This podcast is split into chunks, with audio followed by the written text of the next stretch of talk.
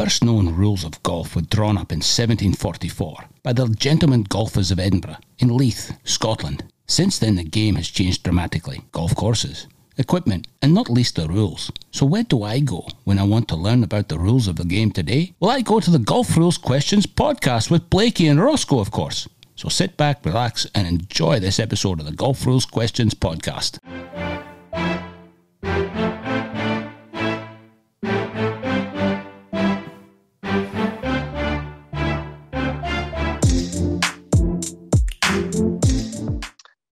Everyone. Blakey here from Golf Rules Questions, and with me is Stuart McPhee, my co-host on the Golf Rules Questions podcast. Hello, Stuart. How are you? Hello, Blakey. I'm very well, thank you. How are you? Uh, well, I am tired. I've just had a big week at the International Series Singapore. Uh, actually, got the uh, got the hat to show it. International Series Singapore. We get a hat for every uh, tournament. So I've got one for Thailand, one for England. And now I'm sitting in my hotel room in Jeju Island uh, in South Korea. Uh, getting, well, I've got to sit here in the stay in the hotel because I've just had a PCR test. And hopefully I'll get my results within the next, they said six hours from when I got my test. So after we got off the flight, we went and got a test. But uh, that won't mean that I'll get to the golf course today, but I'll definitely get to the golf course tomorrow uh, for the International Series Korea that uh, is going to be played this week. I can't remember the actual course. That's terrible of me, but uh, mm-hmm. it's on Jeju Island, and uh, I'm I'm certain to let you know about it um, come the next podcast anyway. So I certainly hope yeah, so. That's fantastic. A little bit tired, but uh, yeah, we'll, we'll, be looking forward to it. The, the heat certainly took a lot out of us last week. The ref took a lot out of the refs, took a lot out of the players. Um, so it'll be interesting to see what the scores are like this week. It was fantastic with Thippong um, winning yesterday, uh, shooting 16 under. He's only a young fella. Uh, so it was, and you know, there was a weather delay. Uh, right on the last hole, which was unbelievable. Uh, if they'd hurried up like we tried to get them to hurry up, um, they wouldn't have had that issue. But yeah, it is what it is. So that's, that's why speed of play is so important, right? All the time. You never know. Yeah, and you know, there's uh, as obviously as um, you've experienced a little bit. There's a bit this TV time, so we give them this amount of time, but we know that you know if they have a bad shot or they lose the ball, you know, they're going to lose time, but then they've got to try and catch it up, which um, a lot of the, I got into a lot of groups yesterday and they um, did well to catch it up over holes 11, 12, 13, 14. Um, and we got them into a good position apart from that last group. They just took a little bit longer than uh, they should have. Um, and that, yeah, we could have had it all wrapped up and done before that weather came in, but unfortunately we couldn't. Anyway, uh, we'll see how we go for pace of play this week in uh, in Korea. Now, what's on the agenda today, Stuart?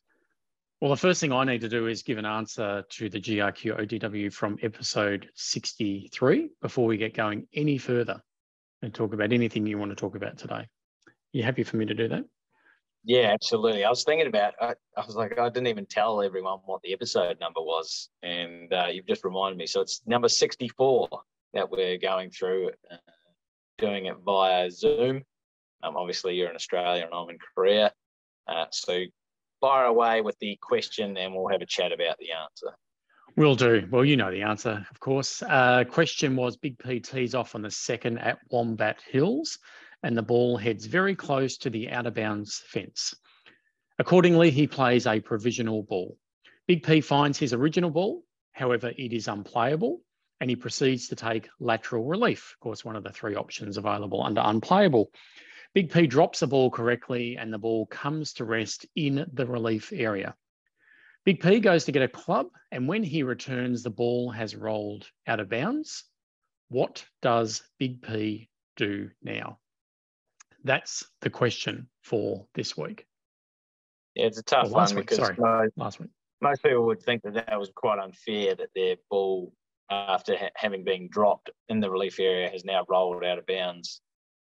And we didn't get any answers to that effect, but I would think that a lot of people would just say, "Oh, you just place the ball back for no penalty and carry on." Mm. But that isn't the answer, is it, Stuart? I don't believe so. No. So I think one of the things, you know, if if you were a referee on the side, you try to work out and give the benefit, give the player an out by saying, "I wonder what could have moved it." And we know, you know, 9.2, 9.3, and all that. We know there's four things that can move a golf ball on the golf course. Um, and we know if it's natural forces, so if it's not something else, then it's natural forces. Um, and of course, if we know if it's natural forces, then we play the ball as it lies, generally speaking, which of course now is out of bounds, which of course you can't play it from there. So uh, no, that's not the case. So what's happened is they've played the tee shot, taken unplayable ball release. So that's now their second shot. They, they want to play their third, but the ball's rolled out of bounds. We presume by natural forces because it's not known or virtually certain that it was moved by one of the other three things that can move your golf ball. And the only option we know if your ball is out of bounds is stroke and distance. The only confusion might be, as you said, people might think, oh, we can probably just drop it right there, but it's stroke and distance, and we need to return to where we made our previous stroke.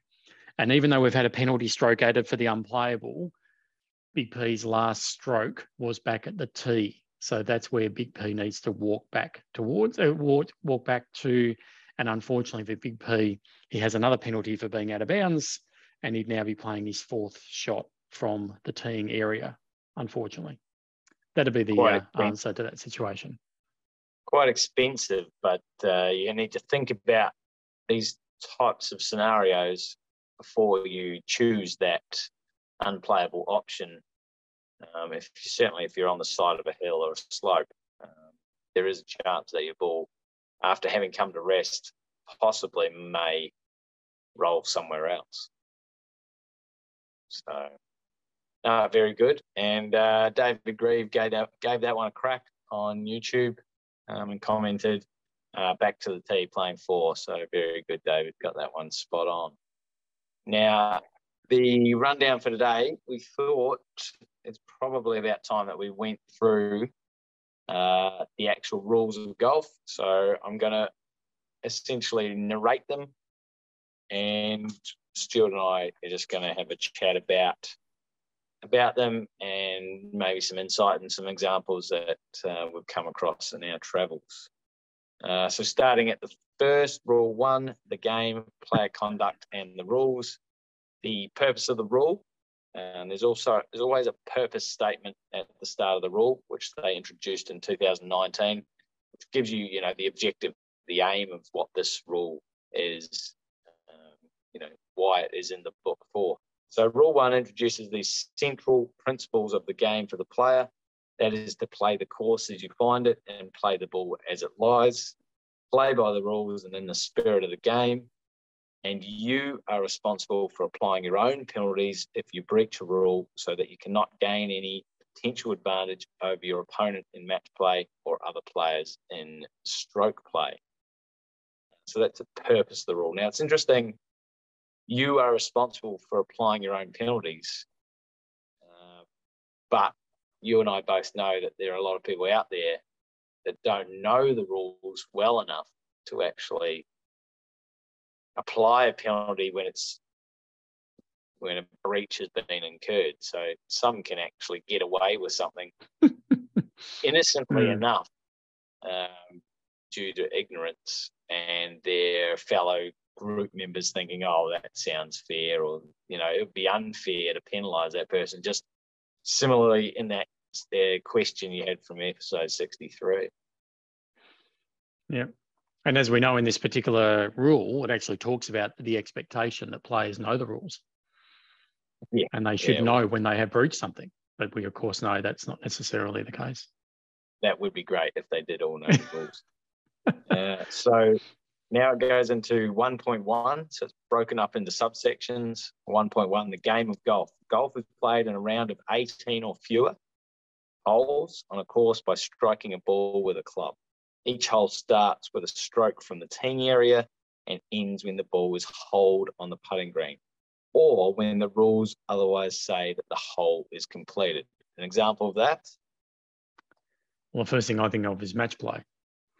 Yeah, same. And someone incurring the general penalty would be the one of the obvious things that would jump into my head for that. Without looking up, how many uh, how many ways are there for a player to win a? I think it's how many ways are there for a player to win a hole? In match play. Yeah, but I think it might be how many ways are there for a player to win a match? It's under actually under rule three, so we'll come to that. But we'll get to that. Uh, mm. Just a question without notice. Actually, we'll leave that for the podcast family um, to have a think how many ways for a player to win a hole in match play. Um, now, continuing with 1.1, for each stroke, the player plays the course as he or she finds it and plays the ball as it lies. One thing that you'll find from the new rules and the old rules, it was just a he. Uh, the pronoun used was always he. Now it's he or she. I mm. would have loved it if they said they. I don't know why they need to say he or she. I thought they would have been more appropriate, but then I'm sure someone's going to email me and tell me um, they could mean more than one person, which is not what they wanted. Well, the other obvious one is just say the player repeatedly, play the course as the player finds it. Yeah, yeah, mm. yeah. Um, now, just a final sentence to 1.1, but there are exceptions when the rules allow the player to alter the conditions on the course and require or allow the player to play the ball from a different place than where it lies. Uh, now we'll get to it, but obviously there's some free relief options uh, for normal course conditions, and there's some penalty options um, from a penalty area or an unplayable ball. Or you might have a local rule such as preferred lies, ML, uh, MLR. Three. Okay, so that's rule 1.1. Basically, states what the game of golf actually is. Nothing really further required um, other than the whole rest of the book. Um, so we can move on to 1.2. Can I just jump in with one thing, if I may, Blakey, please? Um, when I first started learning about the rules, those two bullet points in 1.1 were the first two things I read, and they were sort of the underlying principles of the game of golf. And that is you play the course as you find it, and you play the ball as it lies. And I then, of course, realized under the new rules that they are that important that each one has its own rule and that is the course as you find it is all about rule eight and the play the ball as it lies is all about rule nine so they're that important that they have their own rules um, that's all i just wanted to throw that bit of trivia in to that discussion yeah yeah no that sounds play the ball as it lies rule nine can't move well, it's all it. about the ball being lifted or moved and how it gets lifted or moved and what you need to do with it if it has been lifted or moved is all about rule nine. Yeah, that's an interesting way to look at it. Which we will get to, of course. Play the ball as it lies. I mean, rule eight is also play the ball as it lies. Yeah, you can't do things to improve the lie. Mm. Rule 10 is also about play the ball as it lies with the correct way of playing it. Making a stroke. Mm. Um, now, rule 1.2 standards of player conduct. Uh, previously known as etiquette, hmm. um, which wasn't actually in the rules of golf, but now this is in the rules of golf, and you can or a committee can adopt uh, golf penalties if there are breaches. So 1.2a conduct expected of all players. All players are expected to play in the spirit of the game by acting with integrity, for example, by following the rules, applying all penalties and being honest in all aspects of play. Uh, a really good important, important point, that last one, being honest in all aspects of play. Uh, you can't really write a rule book for someone who is dishonest um, because it is actually, and I'm not promoting this, but it is actually very easy to cheat if you want to. It's not what golf is about, so don't do it. But um, you know, the magic pencil or uh, the old foot wedge. You know, those are various uh, actions that people have taken in the past to be dishonest and cheat. So it's important that the game of golf is, you know, ex- it's expected when you play golf that you be honest in, in all aspects of your play. Now, the next point to 1.2a, showing consideration to others, for example, by playing at a prompt pace, prompt pace, looking out for the safety of others and not distracting the play of another player. So obviously prompt pace so that the group behind aren't getting held up and they therefore enjoy their golf. Uh, looking out for the safety of others so you don't hit the ball when there's people in front of you or still on the green or still in the in the, in the driving range area. Um, and not distracting the play of another player. So, you know, turn off your mobile phones or not shouting or talking loudly when someone's trying to pass or something like that. Um, you know, these things, some some people, and certainly in clubland, aren't that precious about that. They'll just be in their own mind and won't worry. But um, that doesn't mean that it's right that you can just have a loud conversation when someone's trying to putt. Now, the third dot point to that taking good care of the course, for example, by replacing divots, smoothing bunkers, repairing ball marks, and not causing unnecessary damage to the course. I know of a few club members at Spring Valley, and I know this is at every course that you know they they just treat the course like someone else, or you know someone else will come and pick up or fix their mess, or they're not concerned at all by um, the way they've left the bunker, which is sad. It saddens me to think that those people feel so entitled um, that someone else is going to look after their mess. And, you know, the way that those people live their life and live in society certainly reflected by the way I know it so sounds so simple, but by the way, they leave that bunker for other people. They're not really being considerate, which is the second point of other people who are going to be playing that course uh, that day. Now, yep, absolutely. Now, there's no penalty under the rules for failing to act in this way, except that the committee may disqualify a player for acting contrary, contrary to the spirit of the game if it finds that the player has committed serious misconduct. So penalties other than disqualification may be imposed for player misconduct only if those penalties are adopted as part of a code of conduct under Rule 1.2b.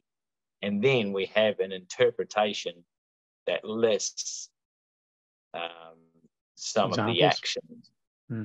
that, yeah, examples that uh, a committee may consider adopting um, to penalise, uh, you know, players in consideration. Is that a word? In consideration?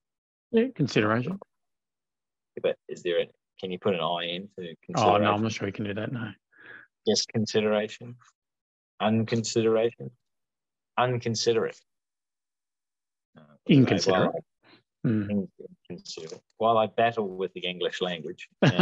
Um, now, here's so the interpretation meaning 1.2a slash 1 meaning of serious misconduct the, the phrase serious misconduct in rule 1.2a is intended to cover player misconduct that is so far removed from the expected norm and golf that the most severe sanction of removing a player from the competition is justified this mm. includes dishonesty you know changing your score deliberately interfering with another player's rights or endangering the safety of others the committee must determine if the misconduct is serious, considering all the circumstances. Even if the committee determines that the misconduct is serious, it may take the view that it is more appropriate to warn the player that, that a repeat of the misconduct or similar misconduct will result in disqualification instead of disqualifying him or her in the first instance. If it was cheating, if it was deliberately changing your score, I certainly wouldn't be giving a warning for that. No, no. Um, but examples of actions by a player that are likely to be considered serious misconduct include deliberately causing serious uh, serious damage to a putting green, disagreeing with the course setup and taking it on themselves to move tee markers or boundary stakes, uh, throwing a club towards another player or spectator, definitely dangerous, deliberately distracting other players while they are making strokes, removing loose impediments or movable obstructions to disadvantage another player after that other player has asked him or her to leave them in place. Wow. Um, you know, so if there's leaves or a big branch behind the hole that were there blown there, um, and you said to Ross, "Hey Ross, just leave them there. I'm going to putt with them," which you're allowed to do, and he removed them and wouldn't put them back, uh, even after you repeatedly asked him. You know, if the committee adopted such a misconduct code of conduct, uh, he could be disqualified uh, repeatedly refusing to lift a ball at rest when it interferes with another player in stroke play. Wow. Deliberately playing away from the hole and then towards the hole to assist the player's partner, such as helping the player's partner learn the break on the putting green. That can also be, yeah, I guess that's under that 23. 23, four ball, yeah. Yeah. 23.8, I think. So but they've deliberately put it in here specifically, deliberately not playing in accordance with the rules of, and potentially gaining a significant advantage by doing so, despite incurring a penalty for a breach of the relevant rule. You know, to me, deliberately not playing in accordance with the rules and potentially gaining a significant advantage is, well, I guess it's along that serious breach, isn't it, for wrong mm. place. What's another example off the top of your head where you deliberately break a rule so as to gain a significant advantage? You're lying up against an out of bounds fence and you go, Well, I can't play from here. So you pick your ball up and move it five metres in and play it. So the distance is only okay. five metres, but I think that's more serious than that because that's yeah, a blatant is that a serious breach and and rule 7 14.7 kind of covers it. And if it was a serious breach then you're going to be disqualified, disqualified. anyway. I'm, yeah. I'm thinking maybe delaying your play um, because you know that there's bad weather coming on right. Mm. um, you know deliberately not walking to your ball fast going to the toilet when you don't when you've just been the hole before um, that would be something that I would think would potentially go. How do you work that out? Yeah, how do you police it as well? Yeah, police it. That's a tough one, but uh, that would be something that I'd be, you know, deliberately not playing in accordance with the rules and potentially gaining a significant advantage. Searching for your ball for ten minutes and saying, yeah, and then go, here it is, I got it. Yeah. Um, repeatedly, yeah. So yeah, interesting. Repeatedly, another one, repeatedly using vulgar or offensive language. Oh, well, looks like I'm disqualified. Uh, using a handicap that has been established for the purpose of providing an unfair advantage or using the round being played to establish such an advantage, uh, establish such a handicap. They are known as burglars, or in in the US, they're known as sandbaggers. Okay. And there certainly are a lot of them around. Um, just going back to that repeatedly using vulgar offensive language. I mean, I just, you know, maybe not this podcast, but I use offensive language in my everyday speak. Um, so that's the hence I probably wouldn't even get on the golf course. but, uh, it all comes back to the committee, though. Yeah, yeah. I mean, if they if they are also Aussie bogans like me, then they probably think it's just normal. Hmm. I mean, it's up um, to the yeah. committee to adopt the code of conduct. That's true. That's list true. these as opposed to just a blanket. Hmm. Yeah, that's right. So, you know, some clubs there are no swear words. Uh, examples of actions by a player that, although involving misconduct, are unlikely to be considered serious misconduct include slamming a club to the ground, damaging the club and causing minor damage to the turf. You know, that might be unlikely to be considered serious misconduct, but if you did it repeatedly which I think um, well, deliberately you causing serious damage to a putting green, throwing a club maybe, but you know, slamming into a club, uh, slamming a club to the ground. If you did that every hole, surely that's kind of some kind of misconduct. That'll get back to the committee. Yep. Uh, yeah, I mean, yeah, that's a good point. What you're saying is, you know, one committee might rule it as disqualification, one might not. It all depends on all the facts and possibly player history as well. I am playing with a guy on Saturday, plays off plus two, exceptional golfer. Three putted from about four meters, just pushed the first one just way too, just way too quick. Missed the return, picks up his ball, and with a full swing of a putter, sends this ball hurtling through the air at head height towards the trees. And I thought it was he hit it so hard and the ball was traveling so far. I thought if it hit someone, it would really cause some damage. Um, it was just that loss of temper. It's like the slam in the club into the ground. He, he, didn't do it again. Didn't look like doing it again that whole day. It was just that snap um, of being so upset at having three putted. Well, he didn't even get the third putt in, or didn't even try the third putt. He'd wiped the hole, but um, yeah, it's just that instant, yeah, snap. He just snapped. And if that ball had hit someone, geez, that would have hurt. Hmm. It happens. People slam clubs into the ground. Effectively, he might not have got gotten a golf penalty that day, but surely he would be up in front of the committee and have something to answer for. Hmm. I mean, if you do it uh, repeatedly. I don't know. I can't say with uh, with certainty, virtual certainty, that uh, this has actually happened. But sure, we saw at the Singapore of the International Series Singapore um, one of the players was in the last group on the second and last day, uh, third and fourth day, um, on TV through his club. And basically, in the pro world, that's a no no.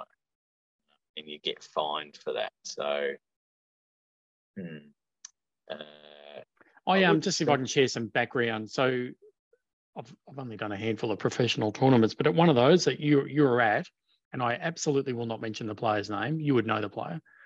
He missed, you know, three putted, and his his golf bag is just off the side of the green. And with all of his might, he throws his golf ball towards his golf bag, ten meters away.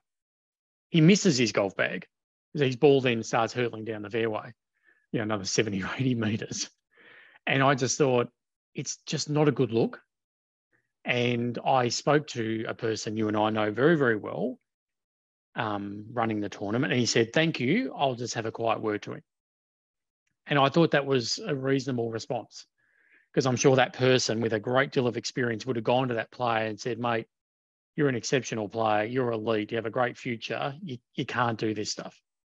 So there's probably an example of nothing's going to happen. There's no one stroke penalty or general penalty, but it's certainly worthy of having a conversation afterwards yeah, it's funny. I mean, those tennis players, they seem to do it a lot more and break rackets and and they definitely get fined. I mean, Kyrgios must spend a fair, not that he need, not that he uh, would be worried about ten thousand dollars, but must spend a little bit on on fines every year.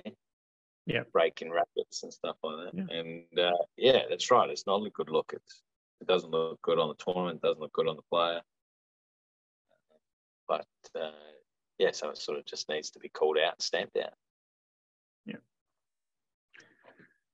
Um, now, can I just make another comment on 1.2, if I may, please? And this is again just from Clubland. And I think you know some of the examples there about taking good care of the course, you know, just those standard ones that all the time are there are replace. Oh, sorry, repairing pitch marks, replacing divots or filling them with sand, smoothing out, raking the bunker, after these are perennial problems at clubland and I've said it at a previous club. I said it at my current club. I wrote an email to the general manager not so long ago, just saying, you know, breaking a bunkers, it's it's poor. You know, the you, you get to a, a, green. You know, there's only been four groups before you, but I'm repairing more than one pitch mark. I'm repairing mine and others that are, that look pretty fresh, and it's just that it's just a perennial problem. And I said to the general manager, if you start, it's all very well and good to have a code of conduct policy, but you need to have the the want and the motivation to enforce it.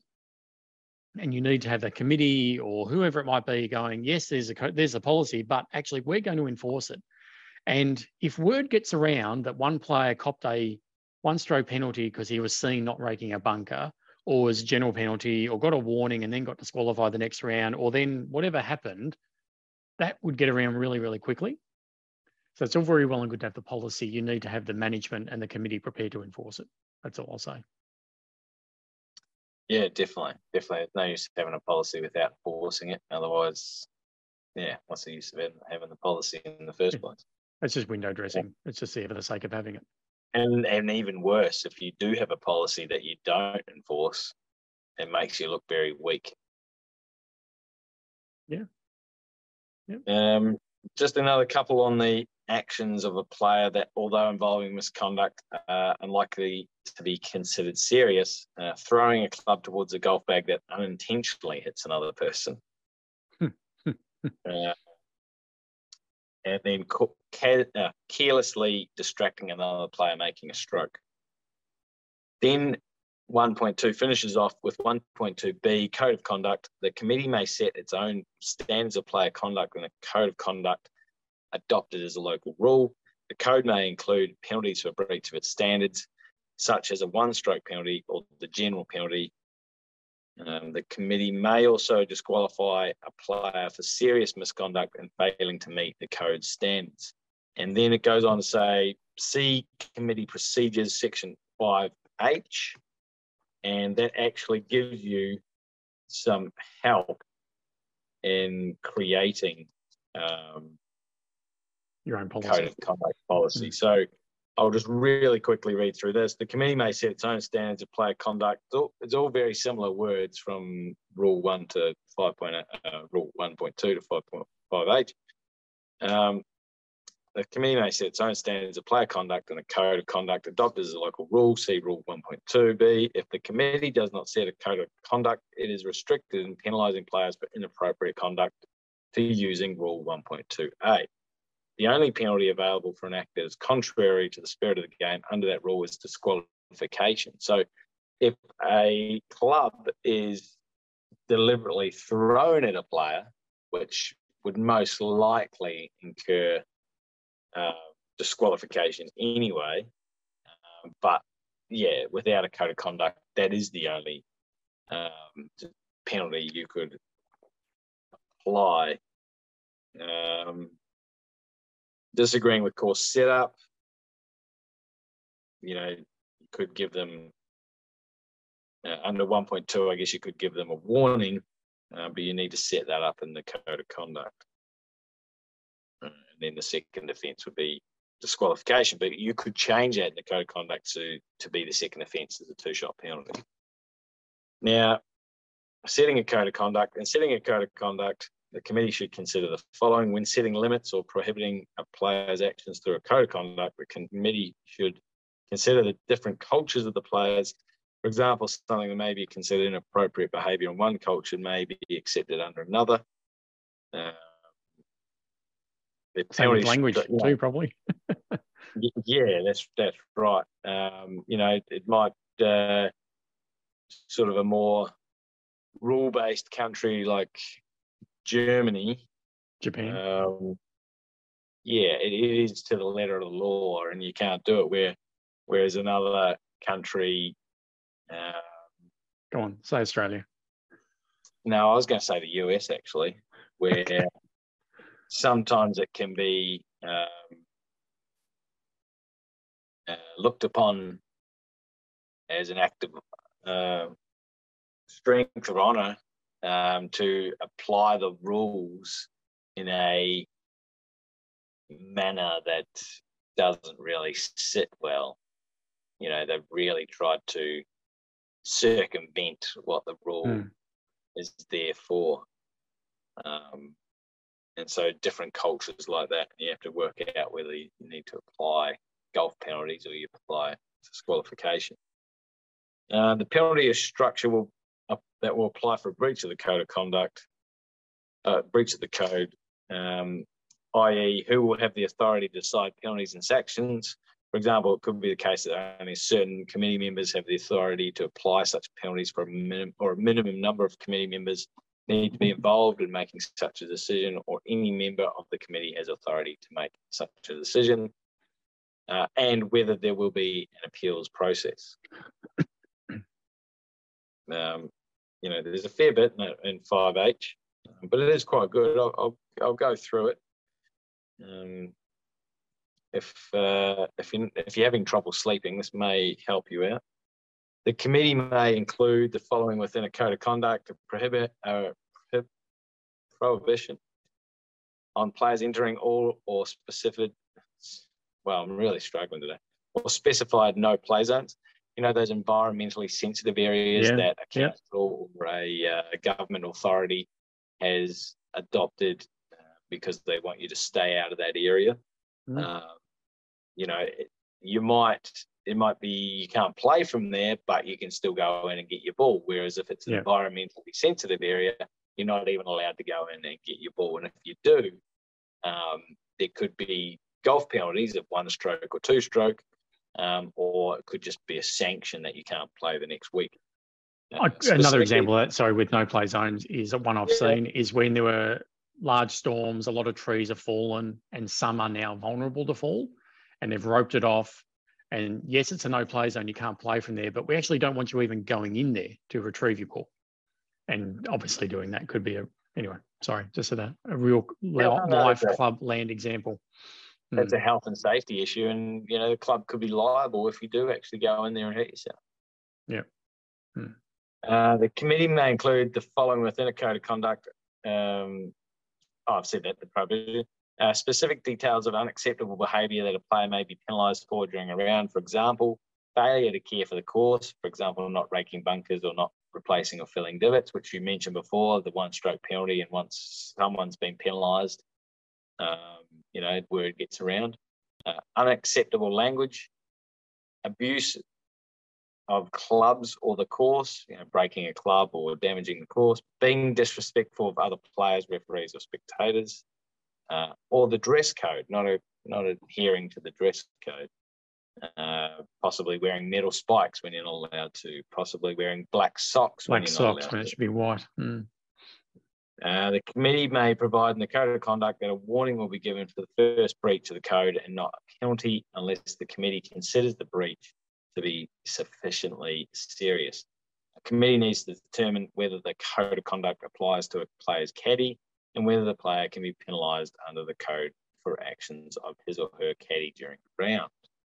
It would not be appropriate to penalise a player under the code of conduct for a breach of a spectator code by the player's family or supporters for example, in a junior competition where family members are not allowed to walk on the field on the fairway or within a specified distance of the competitors, the player should not be penalised for any breach by a spectator. That's quite an interesting one. Is surely, I guess, someone gets them gets to the spectator and say, "Hey, you're not allowed to be there," um, and then it's a case of if they do it again, we're going to kick you out rather than we're not going to penalise your son or daughter or, or dad or mum. You know this working in this organisation, but the, you know I've done quite a few junior tournaments, and I know some of them have rules where they actually don't want the parents involved at all. They can't be caddies, um, just to prevent something going, you know, um, something untoward happening because of the protective nature of the parents and getting upset when something goes wrong. Yeah, Mm. one one of the worst things um, about that helicopter parent um, is they certainly slow down the player. They don't make it enjoyable for the player. Um, you know, giving too much instruction. Oh, you should have done this. Your coach said this. Do why don't you do that? I can't believe you had a three putt. Let me just film your Yeah. next stroke, and I'll play it back to you as we walk down the fairway. Yeah, yeah, exactly. Record you it. know, that's just uh, overbearing and certainly not what golf. You know, golf. There's going to be stars out there. There's going to be golfers who aren't stars, but at the end of the day, the main aim um, is that the golfer enjoys himself, whatever level they're at. And if you've got someone, you know, talking in your ear about how good or how bad you are, um, it's not going to help. Um, then section uh, next chapter, I guess, of this one, determining penalties for breach of code. When determining the sanction and penalty structure that will apply, the committee should consider the following. If there were to be a warning system for any before any penalty or other sanction is imposed, uh, you know, well, you didn't repair that divot, uh, so we'll give you a warning and don't do it again for that round. Um, so whether the sanctions will be of a disciplinary nature or involve penalties under the rules. So again, that's what we're talking about, golf penalty. Um, that's the penalty that will affect your score for that round or disciplinary nature sanction so you can't play the next competition. Uh, whether the penalty for each breach will be set as one penalty stroke, the general penalty, or if penalties will escalate, the committee should not use any other types of penalties that would apply to a player's score. Um, what they mean there is, uh, you know, the warning, one stroke, two stroke, and then disqualification, or it might be warning, one stroke. Uh, this is a stroke play, of course. Warning, one stroke, two stroke, two stroke, two stroke, two stroke. You know, and so you never get to disqualification. That's up to the committee when what they do with the code. Um, or it might be just you know two strokes and then disqualification. Uh, if the code will allow for disqualification for serious misconduct and failing to meet the code standards, whether a penalty will automatically apply whenever a player breaches one of its standards or if such a penalty will be left to the committee's discretion. Um, if different penalties will apply for breaching different aspects of the code and dis- disciplinary sanctions that a committee may impose, including refusing to allow the player to enter one or more future competitions run by the committee or requiring a player to play at a particular time of the day. Such, such sanctions are separate from the rules of golf and it is a matter for the committee to write and interpret any such sanctions. If I may, I think at Clubland, that's what has more impact. If some guy has 27 points and you take a point off him, he's going to go, yeah, okay, I don't care. But if you start affecting that person's ability to book in and book tee times, play in the next comp, and worst case, you know, be suspended from the club for a month, that's when it hurts a player. that's when they might take notice. As I said, just taking him from 27 down to 26 points, you probably couldn't care. Yep. Uh, he or she. Mm. Pretty spot on. I, um, you know, we we temporarily suspended two players the other day, although one appealed and got off. Um, but and this was outside of golf, but in regards to our club membership, um, you know, we suspended and reduced the opportunity for them to play simply because they would book themselves in and then not show. So they were no show. Um, and so, you know, they'd had a warning. The second time they did it, it was one week off golf and two weeks off being able to book in. Um, the third time it happens, it'll be two weeks off and three weeks not uh, being able to book in online you have to ring up for that third week. Um, so yeah, hopefully it has an effect. But I mean, it's so easy to just call up or send an email before your tee time saying oh, I can't turn up to that. Very very easy. Uh, now, three has a sample penalty structure, so which is what we're sort of talking about. The following model penalty structures give an example of how the committee may choose to penalise breaches of code of conduct and the local rule. The committee may decide to implement such a penalty structure without a warning or sanction for a first breach, or it may provide different penalties for each item within the code of conduct. For example, certain breaches may result in a one stroke penalty, with other breaches resulting in a general penalty. And model penalty structure, just exactly what we said, sort of the warning, one stroke, two stroke disqualification.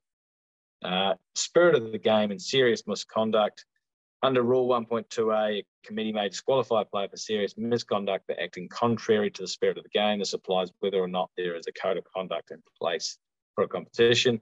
When deciding whether a player is guilty of serious misconduct, committee should consider whether the player's actions was intentional and whether the act was significant enough to warrant disqualification without first giving a warning and or applying other penalties when a code of conduct is in place. Examples of actions that could warrant disqualification under Rule 1.2a can be found in, in interpretation 1.2a1, which we've already spoken about. So there we have 1.1 and 1.1, I mean 1.2. Was that all as clear as mud? Clear as crystal. I mean, you know, this this can be a very dry and boring subject and uh, part of golf. It's more for those committees. Committees. Mm. Yeah, to create those code of conducts to make it easier um, to run the club properly and appropriately. And run competitions fairly. And run competitions fairly. Now, uh, if we go to 1.3 and 1.4, no, there is no, no 1.3. Yep. Jeez. There used to be 1. Point, there used to be a 1.4. Um, that is now 20.3. Yeah. Yeah, the one where resolving issues. It's yeah, if it's not in the rules. Oh no, if it's it sorry, twenty point three, it's not in the rules. You got to decide what's fair. Yeah. And reasonable. Okay, so we'll go through 1.3, which is probably a little more interesting than 1.2. Uh, playing by the rules, 1.3a, meaning of the rules in terms of the competition. The rules means rules 1 to 24 and definitions in these rules of golf and any local rules the committee adopts for the competition or the course. So local rules aren't part of the rules of golf and they're not part of the competition unless they have been adopted by the committee. Okay. Players are also responsible for complying with all terms of the competition adopted by the committee, such as entry requirements. You know, if it's a seniors event, it's a junior event, a women's event, a men's event, um, the form and dates of play, the number of rounds, and the number and order of holes in a round. Then C committee procedures sections 5C and section 8. We won't talk about them today. Um, we could go through local rules at another time, certainly. There's a lot of them. One, yeah, 1.3b, applying the rules, player responsibility for applying the rules. Players are responsible for applying the rules to themselves Players are expected to recognise when they have breached a rule and to be honest in applying their own penalties. If a player knows that he or she has breached a rule that involves a penalty and deliberately fails to apply the penalty, the player is disqualified. That seems pretty appropriate, I'd say. I would think so. Uh, two or more players deliberately agree to ignore any rule or penalty they know applies in the any of those players have started the round, they are disqualified even if they have not yet acted on the on the agreement. Uh, can you think of one there? Yeah, well, the two that I think of, one is the match play one. Um, when they both players, one breaches a rule and the opponent goes, yeah, no worries, don't worry about it. and, the, and the other one is uh, the common example I see is when two guys or two girls say, hey, look, anything inside the putter, you know, grip length, well, it's just a gimme, just pick it up, just see the stroke in a stroke play event. Um, and even if they don't act upon it, they've agreed to sort of breach a rule. They're and the two that I think of. They can be disqualified before they even um, even start. Because yeah, because they've agreed on that. Mm. Um, now that is in one of the interpretations, and so we're going to cross over that one. Uh, when it is necessary to decide questions of fact, a player is responsible for considering not only his or her own knowledge of the facts, but also other information, all other information that is reasonably available. And a player may ask for help with the rules from a referee or committee. But if help is not available in a reasonable time, the player must play on and raise the issue with the referee or the committee when they become available. See Rule 20.1. Now, let's go through the interpretations on Rule 1.3b. So 1.3b1 slash 1 disqualifying players who know a rule but deliberately agree to ignore it. If two or more players deliberately agree to ignore any rule or penalty they know applies, they will be disqualified unless the agreement is made before the round and is cancelled before any player involved in the agreement begins her, his or her round. Uh, your example, which was in stroke play, two players agree to consider putts within a club length of the whole hold when they know that they must hole out on each hole. Mm. While on the first putting green, another player in the group learns of this agreement. That player insists the two players who made the agreement hole out, and they do so. Even though neither player who made the agreement acted on it by failing to hole out, they are still disqualified because they deliberately agreed to ignore the rule 3.3 C. All good. We discussed that. Now, 1.3b1 slash 2, in order to agree to ignore a rule or penalty, players must be aware the rule exists. Rule 1.3b1 does not apply, and there is no penalty if players agree to waive a rule that they are not aware of or fail to apply a penalty that they do not know exists. This does make me laugh, these ones. Examples where two players unaware of a rule or where they have failed to apply a penalty and therefore are not disqualified under Rule 1.3b1 include in a match, so match play, two players agree in advance to concede all the putts within a specific length, but are not aware that the rules prohibit them from agreeing to concede putts in this way. So that's a match. So stroke play, that would be a breach. They'd both mm. be disqualified. But in a match, if you're ignorant of the rules, um, basically what they're saying is it's only affecting that those two players. And as long as they aren't aware of what the rules are, then it's, you know, you're only affecting yourself effectively. Yeah. Um, whereas in stroke play, you could be helping your other group member, your fellow competitor, or disadvantaging both of you. Um, uh, and so it's not uh, ignorance of the rules does not, well, not disadvantaging both of you, but disadvantaging disadvantaging other people around the in the field. But because the um, uh, stroke play, you know, ignorance of the rules is not is not good enough. Uh, another example: before a 36-hole match, two players agree that they will play only 18 holes, and whoever is behind at that point will concede the match not knowing that this agreement does not comply with the terms of the competition. The match goes forward on that basis, and the player behind up to 18 holes concedes the match. Since the players do not know such an agreement is not allowed, the concession stands. Um, yep, yeah, I mean, it could happen. Another example yeah. of that is when it's you're in a match and it's getting dark, and you go, let's just walk the next three holes and agree to halve them, and then we'll just finish on the last two. Yeah, yeah, no worries, let's go. Yeah, it's getting late um, not knowing you can't do that. And of course, if neither know, then match play match stands as played. What do you have know. to do? What do you have to do to allow you to have a hole? You're going to start the hole, make you a stroke. Least, you have to at least have to start it. Now, if, and then you can go. Let's have.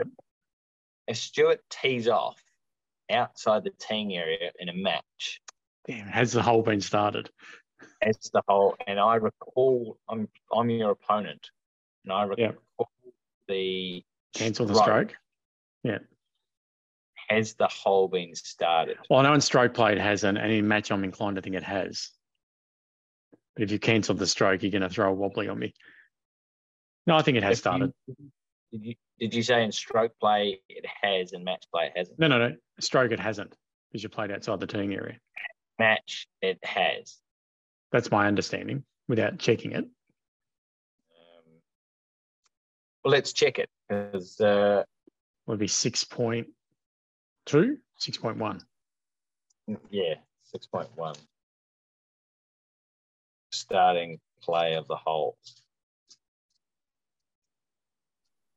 Now we'll, we'll ruin talking about 6.1 when we or when we get to it, but we need to find the answer out for this one. A player has started a hole when he or she makes a stroke to begin the hole. The hole is started even if the stroke was made from outside the teeing area or the stroke was cancelled under a rule. There you go. There's your answer. So you could make a stroke outside the teeing area. I cancel the stroke, but the hole is still started. And then we go, okay, let's just call it a half we could walk off the previous green and I could tee it up and make a stroke to begin the hole. And you go, that's not the teeing area. Go, no worries, I've still started the hole. Yeah, we started the right. hole and we agree to have it. And off we go. That's right. Keep walking. That's spot on. Mm. I wonder if your intention was your intention to start the hole or is the action? Well, this is when we come back to, you know, is that within well, the spirit of the game? And well, yeah, true. But your intention was your intention to make a stroke or was your intention to circum circumvent the rule so that we could yeah, hurry up that's and clearly call it a half so we could yeah. so we could move on. Going. you know, if you're at this green here Hmm.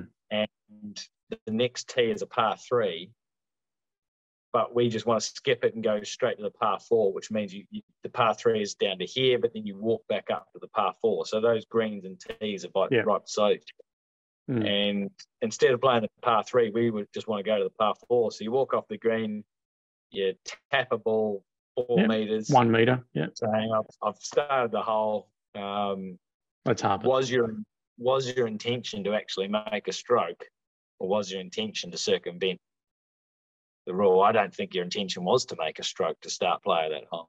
No, but you have. Have you? Because it's not a stroke if you never had intention to make a stroke. Oh, okay. well, I mean, it comes down to the player again. You just say, was that your intention to make a stroke? Of course it was. Was your intention to that's right. circumvent the rule to halve the hole? Yes, it was, but I made a stroke. That's spot on. And I said to you, oh, uh, we read the rule for 1.2 of dishonesty. And I said, you Hmm. can, you know, it's very easy to cheat. So I, I could ask Yeah. you a question, could be dishonest in your answer as to saying whether you, Absolutely. And then you can't do anything to prove it otherwise. that's right. And you It comes back to the player's that, intent. Mm. you have to take that to your grave, effectively. Of, of course, of course. And some people probably would be very comfortable doing that. taking that to Absolutely. the grave. I mean, we've all known, we've all seen people cheat, all players cheat. And I know one who's perennial and he knows it. Yeah. he knows he cheats. And he's been banned from trips, golf trips because of it, because other people don't want him on the trip. You, you'd, you'd think you just want to change, wouldn't you? But obviously not. You would. And, you know, a very simple example, if I may, you talk about the foot wedge and everything, is balls buried in the grass. Hey, I'm just going to mark and identify this ball, which you're entitled to do. Tee in the ground, picks it up. Yep, that's mine. Puts it back in the grass, but doesn't put it anywhere near back deep enough in the grass than it was.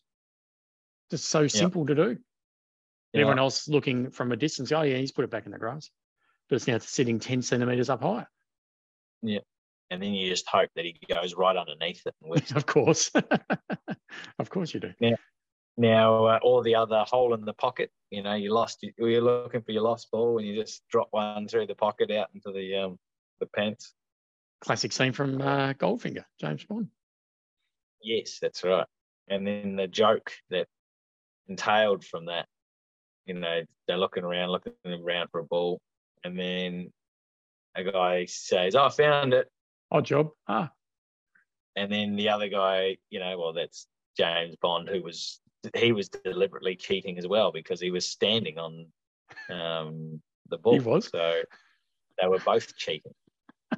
anyway, go. go and watch you know James the scene. Bond. Good. You know the scene well. Good. There were, there's not many, you know, when you see a golf scene, um, you don't watch the movie. Well, you, you don't want to watch the movie for the movie, you watch the movie for the golf scene. Yeah. Um, in a stroke play competition, a player and his marker, who is also a player unsure if the relief area for ground under repair is one club length or two, unaware of the rule, they agree that it is two club lengths, and the player takes relief by dropping a ball almost two club lengths from the nearest point of complete relief. Later in the round, the committee becomes aware of this, although neither player is disqualified under Rule 1.3b1 because they were unaware of the rule. The player has played for a wrong place and gets the penalty under Rule 14.7. There is no penalty for accidentally giving incorrect information on the rules of golf. Important, um, accidentally giving incorrect. If you deliberately give incorrect information on the rules of golf, That's um, pretty then poor that form. would- well, that would go back to rule 1.2. So, say I'm, you know, in a similar situation, uh, I'm beating you off the. That's terrible. I am um, have a lower score than you, and I'm looking like I'm going to win the monthly medal, and then I'm in an ACC, and I say, "Oh, I've taken my nearest point of complete relief. Is it one club length or two? And you deliberately say it's two club lengths, knowing that um, you're going to dob me in and I'll get the wrong place penalty, then you yourself would incur, uh, yeah, disqualification. I would say that's a serious so. misconduct. Yeah. To uh, you know, even if there is no code of conduct, you would be seriously. Um, that's a serious breach of uh, the code. or serious misconduct, and you would be disqualified accordingly because you deliberately. So with this sentence here, there's no penalty for accidentally. If you if you're like, oh, it's uh, just waving at me, yeah, it's two club links. Think you know, even thinking that I was taking an unplayable, I take the two club links. You know, I was, uh, it was just a free one, and then you're like, oh crap, well now you're penalised too. Imagine we could spend a whole podcast talking about all those accidental uh, rulings given on clubland. don't give me don't give me ideas. I mean, this one's already gone for over an hour. But you know um, what I um, mean? Like how many times people get it wrong anyway.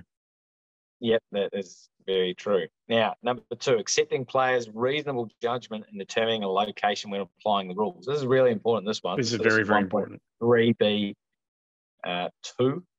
Very, Many very rules require a player to determine a spot, point, line, area, or other location under the rules such as estimating where a ball last crossed the edge of, the, of a penalty area, estimating or measuring when dropping or placing a ball and taking a relief, or replacing a ball on its original spot where the spot is known or estimated. You know, you're walking down the fairway, you see a fox come and grab your ball, but then they drop it, or they don't drop it and they just keep going with it. You've got to estimate, and it's, you know, when you're seeing this 2D version almost, um, of where the ball is located. You, know, you could be out by a meter, you could be out by five meters. I think the most um, common example of this would be uh, penalty area, last edge cross. Surely yeah. would be the most common example of this, determining well, that, where that point was. That was interesting. Actually, you need to get the footage of the uh, 18th yesterday at uh, the international series because you know that was some interesting rules um, scenario there uh, where they had to estimate where the ball last crossed the penalty area. Um, yeah, replacing a ball on its original spot where the spot is known or estimated. Such determinations about location need to be made promptly and with care, but often cannot be precise. We did see the video that we posted um, with Daniel Berger, Viktor Hovland, and Joel yeah. yeah. Um, at the players. You know, such determinations about location need to be made promptly. Well, they, I wouldn't say that they made it promptly mm. had an argument about it. Way too long. Um, mm. So, which was you know, which is annoying. Um, they got there in the end, I guess. So sorry, just quickly digressing. Sorry, just that's the checks and balances of having a marker, which we'll get to in rule three. But that's where the checks and balances are. Yeah, yeah, mm. point. So, so long as the player does not uh, does what can be reasonably expected under the circumstances to make an accurate determination. I mean, it's very hard to work out where the ball crossed the penalty area 250 absolutely. absolutely. 300 meters away. sure is. Um, the player's reasonable judgment will be accepted even if after the stroke is made the determination is shown to be wrong by video evidence or other information. If a player becomes aware of a wrong determination before the stroke is made it must be corrected. It must be corrected. Rule most obvious one of that is actually then fi- dropping and then finding your ball in the penalty area and realize it couldn't have crossed where you've dropped or an interesting one to that is having virtual certainty that your ball went into the penalty area, but you, finding it elsewhere. And then you found it outside. Well, now you don't pick it up and play. You have to take the drop and you just have to play it from that position, even if so, you know the ball is further down. It's been proven so wrong. Yeah. It's further down in the penalty area. You have to pick up and re-drop in the correct it accurate spot. But if it's not the penalty area, then you play it from where it lies, where you dropped it, which is 17.1c, which is quite funny. Uh, now, then we go on to 1.3c penalties. Actions giving rise to penalties. A, penalty applies when a breach of a rule results from a player's own actions or the actions of his or her caddy. See Rule 10.3c for caddies. A penalty also applies when another person takes an action that would breach the rules if taken by the player or caddy and that person does so at the player's request or while acting with the player's or uh, authority. Uh, example of that would be you'd make a putt, you see that it's going towards the hole and you didn't actually want the flag stick to be left in. So you yell out, hey, take the flag stick out while the ball was in motion um, the flag stick wasn't being attended or hadn't been removed, they remove it um, and the ball goes near the hole close enough that the flagstick may have affected where the ball would have come to rest, you would incur a penalty because you authorised that person to remove the flagstick. Can I give a simple example as well, please? Uh, yep. After this, you... the player sure. sees.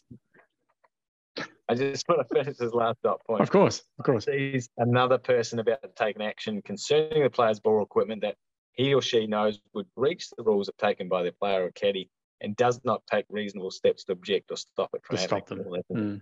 That's an interesting one. Now, Stuart, what was your example? No, just a very simple example of pulling a tee shot left into some thick grass, playing a provisional onto the fairway, going down and finding your original ball, and yelling out to the to the guy walking down the fairway, "Mate, pick up my provisional. I found my original."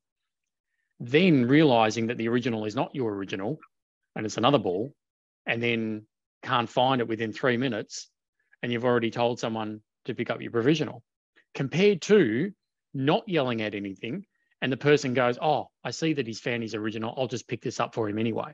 But the player didn't tell that person to do it. And there's a difference. So I think that's a yeah. very interesting rule about telling, you know, someone acting with your permission, yeah. with your authority on your behalf is a very important part of the rules. You can't be and immune. Then, you can't get out of it, get away with it. Yeah, no, good point. And then if it was the opponent that picked it up without the authority, then the opponent uh, incurs the penalty. Um, you know, that, that's yeah, really good example there. Uh, now we get into Rule 1.3C1 interpretation. It's 1, 1.3C1 slash 1 action of another person breaches a rule for player. A player is responsible when another person's action breaches a rule with respect to the player if it is done at the player's request or if the player sees the action and allows it. Examples of when a player gets the penalty because he or she requested or allowed the action include a player asks a spectator to move a loose impediment near his or her ball. If the ball moves, the player gets one penalty stroke under 9.4b, and the ball must be replaced. So, you know, I see, hmm. I see that you're, you have found my ball, and I see that you're about to move this big branch to get that out of the way and help me, and I don't say anything. Right. Obviously, that would be a uh, a breach. You know, a penalty also applies when because you're trying you're basically trying to circumvent that rule um, by letting someone else do your dirty work. now, another one to that, a player's ball is being searched for in tall grass. A spectator finds the ball and presses the grass down around the ball, improving the conditions affecting the stroke. If the player, seeing that this is about to happen, does not take reasonable steps to try to stop the spectator, he or she gets the general penalty for a breach of the rule 8.1a. I hope we never see that. Like I, mm. I hope we never see that example. But because, or you know, it'd be very hard to rule on. I mean, the first thing we would say, hey, hey, hey, just you know, leave. We've found the ball. Leave it alone. Get out of the area. You know, let the player do what they need to do. But uh, yeah, interesting. Interesting. If that ever happened, hopefully not. Never.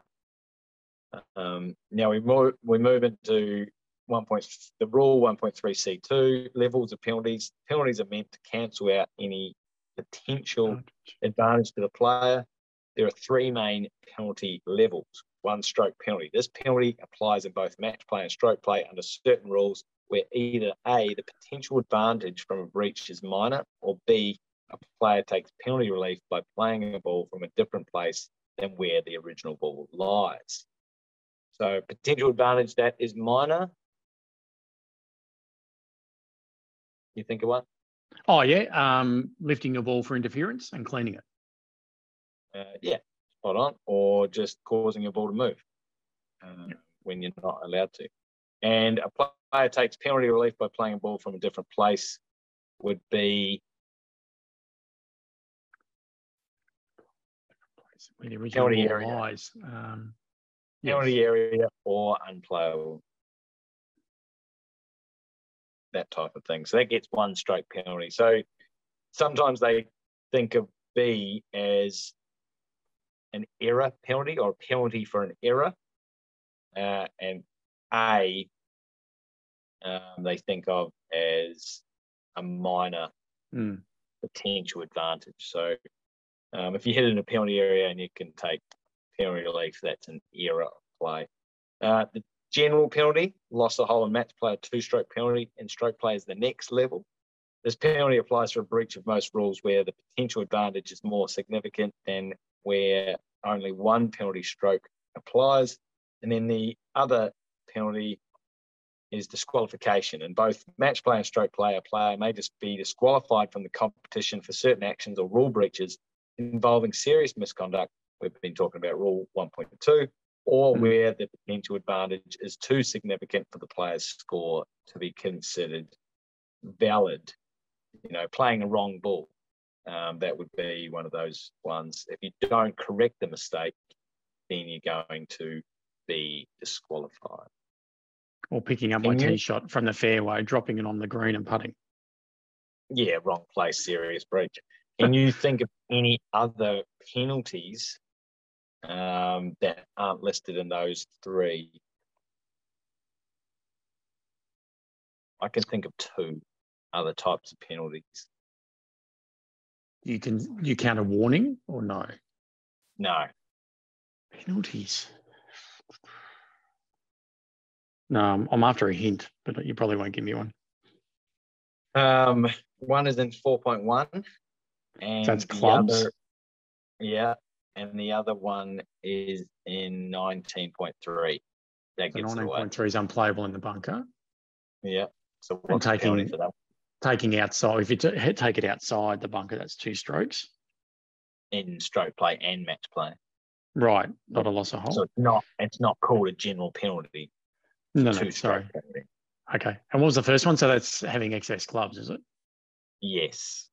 What's the penalty for that in um, match play? Was the loss of up to two holes, the first two holes. Well, when they whenever the breach occurs, you lose that hole up to maximum of two. Is it a loss of hole though? Obviously, not the way you've asked. No, it's not. Okay. What is it? Is it actually a two-stroke penalty? I'm not going to give you, you. have got to get it. I can't. I've given you way too many hints. Okay. Well, I'm going to find it while you keep talking. First, I've got to pad out. the first word starts with match. Oh, match adjustment. Is that what it's called? Yeah, that's it. Spot on. Or match. Yeah. Okay. So even if you lose the hole, you could oh, also okay have another decrease in your match score. Right, you adjust the match you, score as it stands, sort of. Or if you win the hole, you could still have another. You could actually have a match adjustment down because you've got too many um, clubs. Got it. Thank you. Now, number three, there's no discretion to vary penalties. So penalties need to be applied only as provided in the rules. Neither a player nor the committee has authority to apply penalties in a different way and a wrong application of a penalty or a failure to apply a penalty may stand only if it is too late to correct it. Uh, in match play, the player and opponent may agree how to decide a rules issue so long as they do not deliberately agree to apply the rules in a wrong way. So, uh, what that's talking about is you and I are playing and you hit from a wrong place. You know, you cause your ball to move, it moves three inches, and then you hit it from a wrong place. And I say, oh, that's just a one shot penalty today, Stuart, uh, which is incorrect. We we don't have the um, ability to change the um, penalty. You know, we yeah. don't have the authority to change the, the penalty. Oh, it's not that big a breach. Well, hmm. it, it's black and white here. The breach is the breach, and there is a penalty that the rules of golf apply to that breach, no matter how big or small that same breach is. Uh, Number four, applying penalties to multiple breach of the rules. If a player breaches multiple rules or the same rule multiple times before an intervening event happens, such as making a stroke or becoming aware of the breach, penalty that applies depends on what the player did. Now, this is, uh, again, can be quite dry, uh, but it, all, it also can be very interesting. When the breaches have resulted from unrelated acts, the player gets a separate penalty for each breach. And we do have a few examples through the interpretation, so I won't spoil it. Uh, when breach resulted from a single act or a related acts, the player gets only one penalty, but if the act or acts breached multiple rules involving different penalties, the higher level penalty applies. Um, that would be, I'm going to cheat here and give an example. That would be something uh, like causing a ball to move is a one stroke penalty, but not putting it back and then playing from the wrong place is a two stroke penalty. You don't get the three stroke penalties, no. get the higher of the two. Um, and actually, the way the rules are written, that uh, didn't have an interpretation, uh, but uh, or maybe it did, uh, but they actually came out with a clarification, just specifically saying, no, if you cause your ball to move and it's not a serious breach, when you play from the wrong place, it is only two shots. It's not, and it, so there is a clarification about it. Um, for example, multiple procedural breaches if a player's single act or related acts breach more than one of the procedural requirements for marking, lifting, cleaning, dropping, replacing, or placing the ball where the penalty is one stroke, such as both lifting a ball without marking its spot and cleaning the lifted ball when not allowed, the player gets one penalty stroke in total. That that's actually really important mm. to, to realise. If a player single act or related acts breach more than one of the procedural requirements, then um, the, the player gets just the one penalty stroke in total. Uh, that, yeah, that, I'll find a question for that. We might find a question for that coming up in the next podcast. Um, what about if really you um, what about if you didn't mark the spot, lifted the ball rather than cleaning it, you actually substituted it in? Then you're talking about um, the higher penalty applying. Yes, that's right. That would be the two-stroke penalty for incorrectly substituting your ball. Um, do you do you do you get the penalty for lifting it without not, marking? Yeah, uh, you, you don't. No, that's right, because this this is a procedural requirement. Mm. Um, well, no, it says the procedural requirement for marking lifting where the penalty is one stroke. So Oh, here we go. Playing incorrectly substitutable from wrong place. And stroke play, if a player plays a substitute substitutable when not allowed in breach of rule 6.3b and also plays the ball from wrong place in breach of rule 14.7a, the player gets two penalty strokes in total. Okay, I get that one. You've incorrectly substituted a ball in and placed it in a wrong place. Um, you only get the two penalty You're not getting strokes. the four. Mm yeah, multiple procedural breaches. If a player single act related, um, so you lift your ball without marking it, and then you incorrectly substitute another ball. Uh, I reckon it would be two strokes. I don't think it would be it has three. have to be. No, it wouldn't be three. It'd have to be two. Let's, it certainly uh, wouldn't be one. It might, it might actually be an interpretation, so we'll have a look in a second. Combined, combined procedural and substitution. Oh, here, oh, we, here go. go. Just keep reading. Just keep reading, David. You know. How about this, David? How about how about you do your homework and then you wouldn't come up with these. There we go. We already got the answer. Two strokes.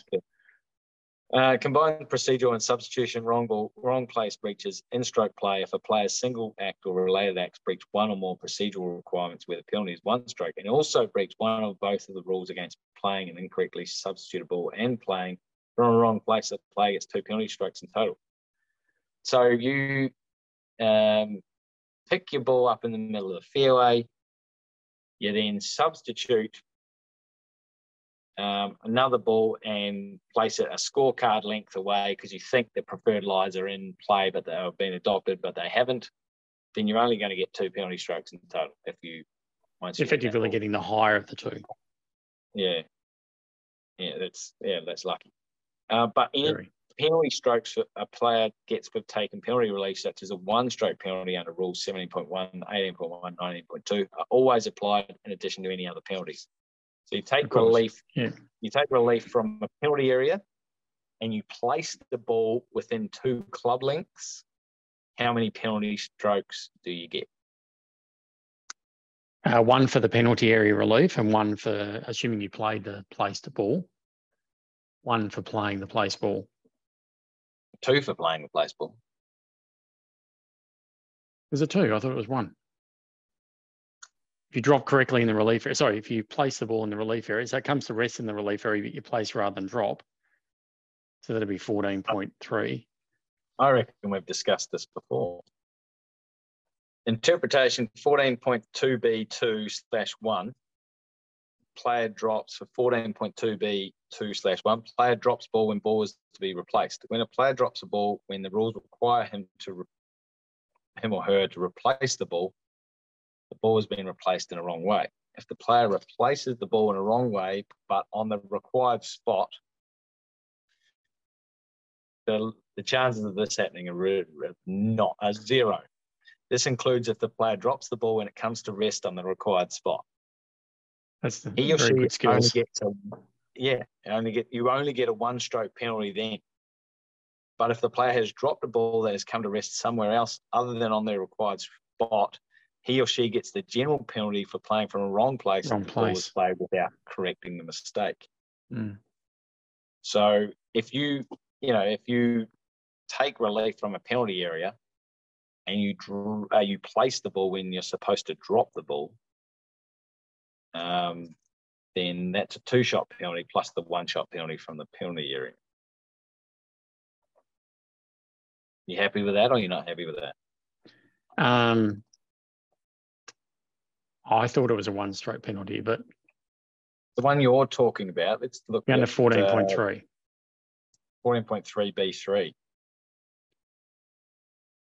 Um, the ball must be dropped in the relief area. The player may stand either inside or outside the relief area when dropping the ball. If the if a ball is dropped in the wrong way and breach of one or more, one or more of these three requirements, the player must drop ball again in the right way, and there is no limit to the number of times the player must do so. A ball dropped Yep. in the wrong way does not count. Blah blah blah. If the player was if the ball was played from the relief area, the player gets one. oh, if the player does not drop again and instead makes a stroke at the ball from where it came to rest after being dropped in a wrong way, if the ball is played from the relief area, the player gets one penalty stroke. So that in that case, you see the difference. Well, that's what I thought. dropped- If it's in the relief area, you just haven't put it there properly. Hmm. You've dropped it, but you've dropped it in a wrong way. Sure. Yeah. But in this case, you haven't dropped it at all. You've placed it, Yes. And so that's why you get the two shots, not the one shot. Okay. You know what? We'll Even- revisit this in Rule 14. So you're not happy with that one. No, no, that's fine. Um, no, no, not a, no, of course. You know the rules better than. I do. Oh, don't say that. I told someone today I'm uh, I'm no expert. I uh, I just really I know the basic rules really well. That's all I say. Yeah. relative. if we go if we go into the interpretations, 1.3c4 slash one intervening event between breaches results in multiple penalties. This is the fun stuff. When a player breaches multiple rules or the same rule multiple times, any relationship between the breaches is broken by an intervening event and the player will get multiple penalties. The three types of intervening events where the player will get multiple penalties are making a stroke. That's the one I remember. stroke- Yeah. What's that? Yeah, that's the one I remember. Making a stroke is the obvious. Are you you're reading it right now, aren't you? No, no, no. Sorry, I'm in Rule 14 still. Uh, stay there, stay there. Can you think just off the top of your head what the other two would be? Uh, one is becoming aware of the breach. Yeah, I would have got that one off the top of my head. What's the other one? You've told me this, and I've, you know, it's one of those things that I've written down. There's, um, I like lists. So one's making a stroke, one's becoming aware of the breach. Uh, taking relief is a guess. Yeah, it's pretty close. I don't think I would have got that. It's putting a ball into play. Okay. Um, we were okay. So I'll give you some examples. Example for making a stroke. In stroke player, player's ball was near a bush. The player breaks branches, and this improves the area of intended swing. The player makes a stroke, misses the ball, and then breaks more branches. In this case, the stroke that missed the ball is an intervening event between the two breaches. Therefore, the player gets two separate two-stroke penalties. Or under Rule Four, uh, Rule 8.1a for four penalty strokes in total. So if you're going uh, before you get to your ball, you break two branches. Improving the cats. that that's yeah, you've improved your cats, and that's only one breach, two shot penalty. But you break one branch, you make a stroke, um, and you miss the ball, and then you break another branch. Um, you've improved your cats twice, and the intervening act was the stroke. Uh, now, putting a ball into play examples. In stroke play, a player's ball is under a tree. The player breaks tree branches, improving the conditions, but then decides the ball is unplayable. The player drops the ball within two club lengths and then breaks more tree branches. Mm-hmm. how many how many stroke penalty, how many strokes penalties, how many stroke penalties uh, does the player incur for that one? So so assuming the second instance also improved the CADs and is therefore a breach of Yeah. eight point one, yep, then again you've got to think there's four because you've Plus. um, put another ball in play plus the penalty of unplayable. spot on. So you get five Mm. penalty strokes in total, and you haven't even made a stroke. Yeah, haven't even moved the ball anyway, or you moved it two club lengths. Another example, a player's ball lies in the fairway and he or she accidentally moves the ball at rest as required by rule 9.4. The player replaces the ball and adds one penalty stroke. Before making a stroke, the player accidentally causes the ball to move again. The player gets an additional penalty stroke and must again replace the ball for two penalty strokes in total. Two different breaches, and you put the ball, the, the placing of the ball back where it was Putting required it to back be. in play. Mm. Yeah. Whereas if you'd knocked it into a different spot and you have to put it back and then you kicked it again before you'd put it back, there was no intervening act there.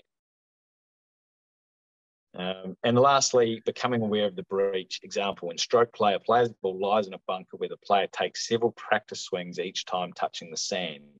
Another player advises the player that this is a breach of the rules. The player disagrees and takes several more practice swings. Does it again. Mm. practice swings, again touching the sand before making a stroke. Correctly informing the player of the breach of the rules is an intervening act or intervening event, and therefore the player gets two separate two stroke penalties for four penalty strokes in total. Interesting though, because you make, say you make three strikes, practice strokes in the sand, practice swings in the sand, touching the sand, that's only a two shot penalty. And then um, I come and say, hey, Stuart, you can't do that. And you make three more, that's only two two stroke penalties rather than a two stroke penalty. Should be 12, you reckon? It should be eight. It should be Ah, two, yeah, I see what you're saying. Yeah. two, two, two, because you made three. Because and you now know. Well, that's right. You know. And So you're did you- blatantly, yeah, blatantly breaking a rule. Why don't you do it three more times? Anyway, they, they Mm. only they, they look after you there, and they only give you four. Uh, a couple more in, uh, interpretations. When I say a couple, we've only got five to go, and I'm sure you've already all turned off. Um, 1.3 C4 slash 2, multiple breaches from a single act result in a single penalty. A single act may breach two different rules. In this situation, one penalty is applied. In the case of two rules with different penalties, the higher level penalty will apply. Uh, for example, a player presses down the grass behind his or her ball and player improves the lie in the rough, accidentally moving the ball as well. The single act, that is pressing down the grass, breach two rules, rule 8.1a and rule 9.4b, and Yeah. only one penalty applies. In this case, the penalty under 8.1a is the general penalty, and the penalty under rule 9.4b is one penalty stroke. Therefore, the higher level penalty applies, and the player loses the hole in match play or must add a total two penalty strokes in stroke play under rule 8.1 ball uh, 8.1a, and and the ball must be replaced. Um, now, if you don't replace it, I think that would be under the combined procedural and substitution wrong place breach. Well, maybe, maybe not, because that's procedural and substitution. This is improving cats, um, causing your ball to move, and then playing from a wrong place. Hmm. I think I might have. Interesting. Let's keep going. I might come back to that one. Unrelated, uh, 1.3C 4 slash 3, unrelated acts in the context of Rule 1.3C4 are acts of a player that are of different type or associated with a different process. Examples of unrelated acts where multiple penalties apply include making a practice swing that touches sand in a bunker and bending an overhanging tree branch that interferes with the player's swing. Although, uh, yeah, so one is the, the 8.1 and then the other one is 12.2, the practice swing that touches sand in a bunker. Uh, another one is moving an immovable obstruction and improves the area of the player's swing and pressing down grass behind the ball.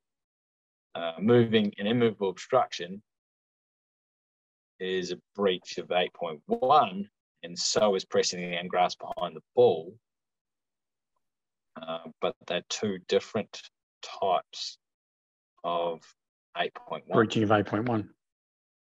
Uh, examples of related acts where only one penalty applies include making several practice swings at touch sand and bunker. We covered that one. Asking for mm. two different pieces of advice, such as what the club, what club the player used and what wind, what the wind direction is, both related to the process of selecting what club to use for the next stroke. That's an interesting one. Mm. Uh, 1.3C44, not replacing the ball may be considered a separate and unrelated act. In the example given in 1.3C4 slash 2, a single act of pressing down grass and moving the ball breached two rules and resulted in a single penalty being applied. However, rule 9.4b requires that the move ball be replaced, and if it is not replaced before the stroke, the player will get an additional penalty of two stroke penalty strokes. Two strokes under rule 9.4. The failure to replace the ball is considered a separate and unrelated act. That's wrong. That uh, 1.3C4 slash 4 is wrong. Um, and they brought out a clarification for that. You might actually be able to find okay. that clarification. And uh, if you do it, find it now, you can read it out to us. Uh, hmm. otherwise, you can come back to it. I'll let you. I'll let you come back to it. Uh, okay. Rule one point three C slash one. Uh, another in a general interpretation of Rule one point three C player is not disqualified from a competition when that round does not count. In competitions where not all rounds count, a player is not disqualified from the competition for being disqualified from a single round. Examples of when a player is not disqualified from the competition. In a handicap competition the two best of four rounds count, a player mistakenly returns his or her scorecard with a higher handicap that affects how many strokes are received in the first round. Since the higher handicap affected the number of handicap strokes received, the player is disqualified from the first round of the competition and now has three rounds in which to determine his or her two best net scores. That's fair enough. You're not disqualified from the whole competition. It's just that that round won't be allowed to count. In a team competition with four player teams, where the three best scores for each round are added up to make the team score for each round, the player is disqualified from the second round for not correcting the play of a wrong ball. The player's score does not count for the team score in the second round but the player's score would count for any other round of the competition. Fair enough. It would be actually quite interesting if two players were disqualified, um, where three best scores for each round are added up. If that if two players are disqualified, they wouldn't the team would have to be disqualified in that case. And then 1.3c slash 2, applying disqualification penalties, concessions, and wrong number of strokes in a stroke play playoff during a playoff in a stroke play competition, the rules are applied as follows. If a player is disqualified, such as for making a stroke with a non-conforming club, the player is disqualified from the playoff only, and the player is entitled to any prize that may have been won in the competition itself. Um, yeah, so I think we actually mentioned one of those last week where it might have been a community question where you find out you've got a non-conforming club, but you, as part of your 14, but you don't actually use it. Um, and then during the playoff, you do use it, and you're disqualified from the playoff. But because it's a um, separate round, a new may, round. Yeah, that's right. That may mean that you come second or third in the overall competition. Uh, if two players are in the playoff, one player is allowed to concede the playoff to the other player. Uh, that brings me back to someone called me out on that. They uh, said you're wrong because I think one of my questions was you're not allowed to concede in stroke play, but there is this um, potential uh, situation where you actually can concede the playoff to the other player. You know, you're not going to make you're not going to make the score that's going to threaten them, and you say, okay, that's it, and then that player can actually pick up their ball because hmm. um, you've conceded. can't then turn around and say, oh, we're both disqualified for not hauling it out. Uh, in the last example, in 1.3c slash 2, player A mistakenly gives the wrong number of strokes to player B, and that mistake results in player B lifting his or her ball, such as when player B thinks he or she has lost the playoff. Player A, player B is allowed to replace the ball without penalty and complete the hole. There's no penalty to player A. That's interesting. In stroke play playoff. In match play, if you give the wrong strokes, even wrong number of strokes, even if it was uh, accidental, um, you lose the hole. But unless it's uh, unless you correct it before they make their next stroke, is that right? That's right. Unless you correct it before they make the next stroke, or tee off on the next teeing area. Or, um, but in stroke play, you can actually get away with it um, as long as it was accidental. Um, and then the other player just replaces them ball. Right. Did you find that clarification? I did. If a player moves his or her ball in play in breach of 9.4 and plays it from its new location rather than replacing it, the player gets only the general penalty under Rule 14.7 for playing from a wrong place. The act of moving the ball in breach of Rule 9.4 is related to playing from a wrong place in breach of Rule 14.7. I wonder what they were thinking when they, you know, because I say that it's wrong, but maybe there's a situation where it could be right, but uh, I wonder where what they were thinking when they they are related. There's a reason why you're hitting it from the wrong place. yeah, yeah, you've moved, you've accidentally moved. Wow, that was uh, riveting that podcast. What was that? Thirty minutes. An hour and thirty. Um, yes, riveting, riveting uh, podcasting that was. Um, I hope you've uh, learnt I mean, I've actually learned a lot more from just reading it out. That's probably the most. It's uh, it's a bias or a selfish act of reading all this, uh, all the rules and the interpretations, because it means I'll probably, um, hopefully, learn something. I will learn something. I've already learned something. Um, so I hope you all enjoyed that, and you can, uh, yeah, sleep well tonight. Now, moving forward, let's get on to question rules uh, Golf rules question of the week 64. Stuart, your turn to turn. Your turn to talk. Speak of uh, beginning play of a hole. So Charlotte and Helen are playing a match. They're on the par three, third hole at Wombat Hills. Charlotte hits her tee shot long and it goes out of bounds. Helen then, Helen then realizes that Charlotte has played from outside the teeing area and tells her this. Charlotte asks, So what does that mean? Helen explains that she has the right, as the opponent, to cancel the stroke. However, as her ball went out of bounds, she decides not to. Charlotte tees it up again, this time inside the teeing area, and plays her third shot onto the green, five metres from the hole. Helen's tee shot is only three metres from the hole and says, Thanks, Charlotte, that's my hole. Why would she say that, and is she correct? Wow. I've got to unpack that one as uh, why she would think that. You know the answer. You just need to unpack it. Who, and read it and read it uh, again. Yeah, and listen to it again. Uh, hopefully, um, someone else will get that answer before I get it. There's there's a there's a challenge. Um, right, I think we should end it there. Um, this this might take some people a couple of weeks to listen to the whole thing. And that's okay. They can do it in parts. Thank you very much for listening. Uh, I think it's your turn to go through rule two next time. okay. and uh, we probably should do a little um, side piece podcast for all the rule situations that have popped up uh, this week, such as the Cameron Smith one, which is quite interesting.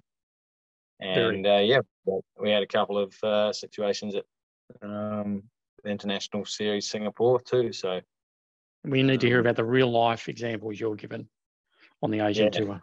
I only had I only had really one. Uh, and I texted you on Thursday and said, "Oh, a guy's hit his ball. It was only 20 meters off the green, and he's hit his ball into the flower bed behind the green and lost it. And so then he had to go back and he he still had his options from within the penalty area, and he still had his options on the 17.1D. Um, but he also had that extra option of dropping at stroke and distance back inside the penalty area, which is the option that he took.